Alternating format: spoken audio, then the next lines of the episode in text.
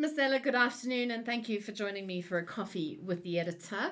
The Railroad Association, I've just seen, is looking to put together a working group and specifically aimed at open access. Uh, tell me more about uh, what you have in mind. Good day, Philippa, and thank you very much for this uh, opportunity.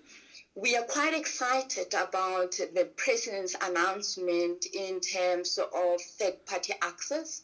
And as the association, we saw it fit to start engaging with industry or at least to form an industry view on the working group or on how this uh, open access can go about and uh, start an engagement with, with government. But as a start, we are inviting industry interested parties that under the RRA will be engaging with government and we are inviting industry to have their voice heard. We are a reputable stakeholder within government and I think that it's exciting times for the rail industry particularly to uh, support the move of from road to rail. I absolutely concur. And I also note that uh, recently Transnet put out a couple of tenders that have, you know, the great words of concession and branch lines. But I also noted that there was no access to the core network given. So this is good timing for for this kind of working group to be established.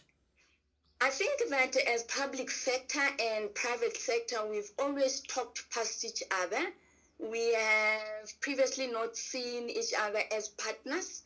And I think that we are at a time, particularly post COVID, where we need to work together as a country to ensure that we grow this economy to, to sustain and create more jobs in, in the economy with this engagement, we are hoping to, to engage Transnet, to engage the railway safety regulator, even to the highest office.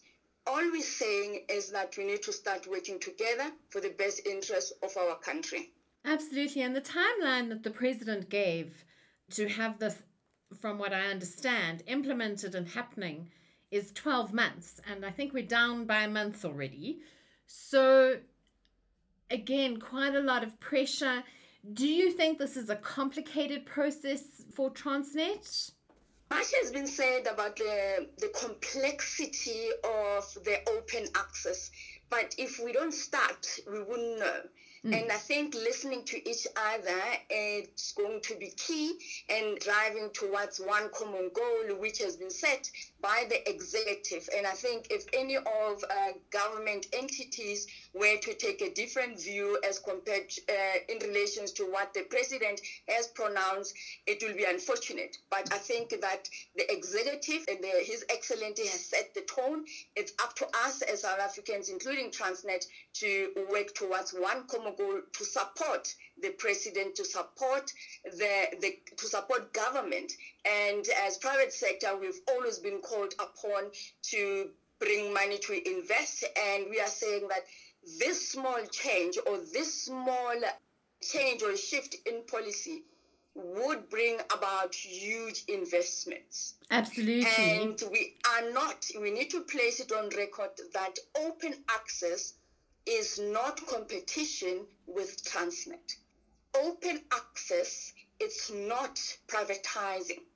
Open access, it's merely access. Mm. All we're simply asking for, give me access. Give me access to the network so that I am able to participate better in this sector. And actually, we are also of the view that uh, Transnet actually may benefit financially from such a policy change.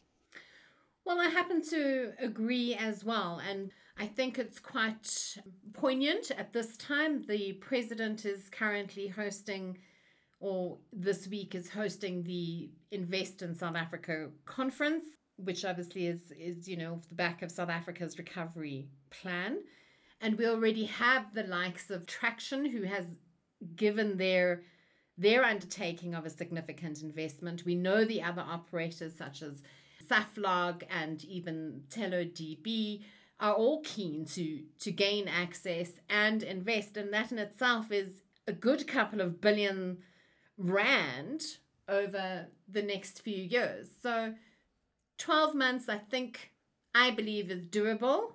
And I look forward to watching how your working group matures. Um, Philip, I think we're looking at the end of the policy in terms of investment, but we are we what we perhaps that we should also consider is the ripple effect of a change in such a policy. The ripple effect being that you can industrialize as much as you want, you can produce as much as you want, but if you don't have a strong infrastructure system to be able to transport what you have produced. The intra-Africa uh, trade will be a joke. CFTA will not be implementable. Increasing intra-Africa trade will not be possible. So this is just a reset button. This is just a, a small move to open up the continent, to develop the continent.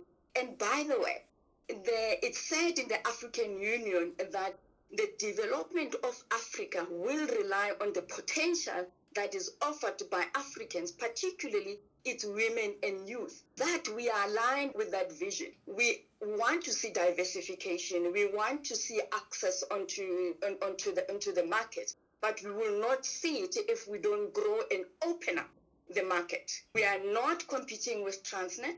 This is a new market that will then develop new entrepreneurs, create jobs, and be able to operate on the wider network that we are seeing. That world class infrastructure, rail infrastructure that needs to crisscross the continent mm. is waiting for us. Government just needs to unlock that, to send, to send us uh, on a journey of uh, integrating the continent, but it starts here at home. Absolutely. Well, Marcella, thank you very much for your time. Thank you very much, Philippa. We're inviting all rail participants that if you want to be heard, RRA is the platform for you to be heard. If you consider open access to make a big difference at your bottom line and remain profitable into the future, this is a perfect opportunity. Let's grow this sector together. One industry, one voice. Thank you.